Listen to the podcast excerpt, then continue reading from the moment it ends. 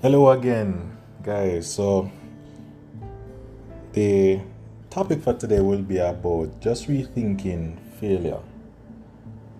You know, as a young man, you know, I used to do really well in, in school, and you know, you have one and two times where I get a, a low grade, and it would really, you know, affect me you know, at least for a little while, maybe for that day, I wouldn't feel so good, and you know, I would think about, you know, just the number of things I could have done better on the exam, and you know, I would just use that uh, emotion and, and go back and study harder.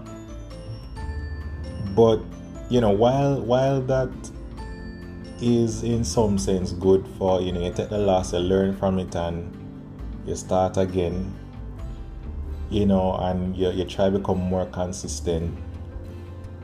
There is something that is somewhat not applicable outside of the school system when we think about failure right? Because in the real world you do have you know you don't have um, you know marks percentages in a clear way as you do um, in school when you have exams. And the other thing too is that sometimes the stakes are much higher. You know in school you can fail on one paper and you bounce back later down in the term or you know you, you do over the, the class. If it's in if it's in uh, high school and you know, you know you get below the pass mark, you know you still get to go on to the next grade as long as you don't fail all of the the subjects. And so, you know, it's it's it's kind of weird because those type of things where in the high school and, and you fail and you still get a chance to to go to the next grade and the next grade. Those things don't really happen you know, in in the work world, um, or just outside of that system in general. And so we have to to try and somehow find a way that um, is is workable and you know provides the the benefits as well as you know or probably better put just signal signal to us the way we should go or the way we should treat with failure. So you know we know in in this life we have to take chances to see what is on the other side.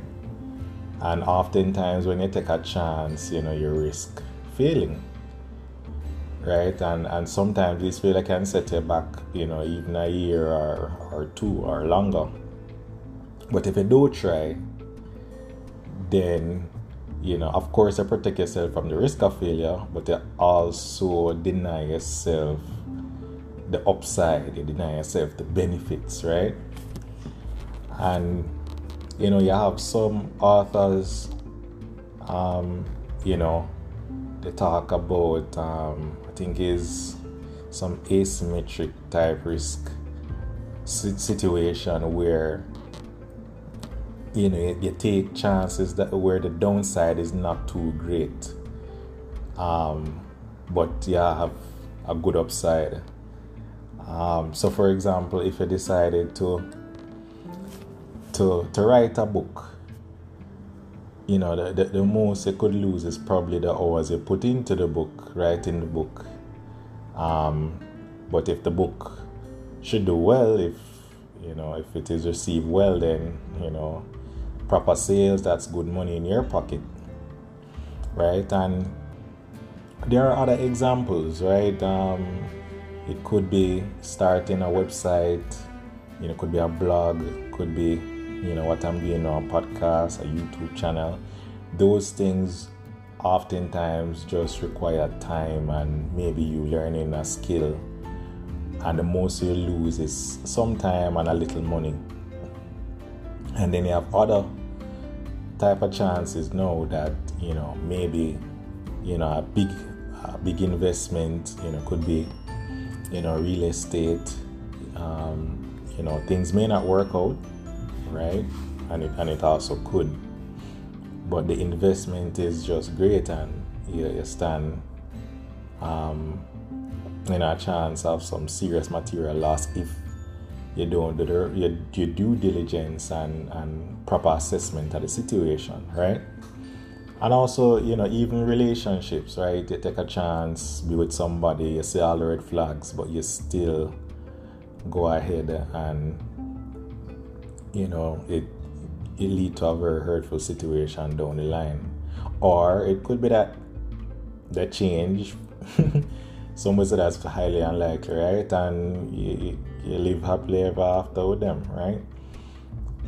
But you know, going back though to what I was saying about high school, where you know we you may fail uh, tests or whatever it may be, and you still get to move along in in you know another grade, a higher grade and then when you come out of that environment, you realize that no, that, that's not how life works. When when you fail, oftentimes you don't get an automatic promotion, right? You you stay where you are or you lose, you know, or you fail to maintain your current position, right?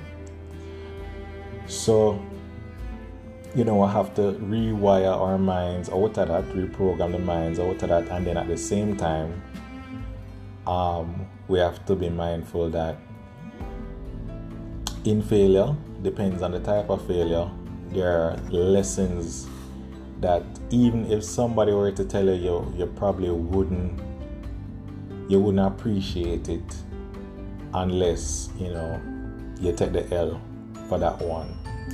Or it could be that you see an opportunity and you just have to make up your mind that yo this opportunity is worth the risk and if it do if it doesn't work out then it's just one of those things because at the end of the day sometimes it's really one thing you really need to work out in this life there's one thing you really need to work out and once it's successful, then you're good. And if you think about persons who are, you know, are successful, there would have been a, a trail of, you know, failed ventures in the past, right? And at every at every step, what they've done, if you observe, is that they they just find a way to rebound. They don't you know, stay down in or get emotionally bogged down after the failure. They just put themselves right up, see a new venture, and attack it with the same or even greater level of enthusiasm. And you know, and, and, and that is the other thing too. You know, sometimes we can get bogged down for too long and lose that enthusiasm because it's like I think now you become traumatized. I say, oh, I'm gonna try that before it never worked. Um, why am I gonna try again? You know, like it's only one time I try and fail. Uh, circumstances change. Maybe at the time that you fail, you, you, you know, you weren't prepared enough. You never have the resources. But now the time has changed. You know, you can try again and see. And if you try again and you fail, then you come back to the drawing board and you try again, right? You only you're only really out of the game when you stop playing, right? And so you have to determine beforehand if whatever you're pursuing is really worth it. And I remember listening to this um, medical doctor uh, where he was saying that as a child he always wanted to be a doctor but he, he failed to to enroll into medical school and i think he was saying he attempted to, to get into medical school 27 times. That's like a ridiculous number. Right before he was enrolled. So trust and believe. I i don't i don't think for me personally, I could go five times, much less, uh, you know, 27 times. But, you know, he had determined in his mind that that's what he wanted. And, you know, when, you, when, when, when you hear him talk, the level of passion that comes out of that man's mouth, you know, you know that he's completely satisfied with his career and the fact that he had made that sacrifice to pursue this thing. So,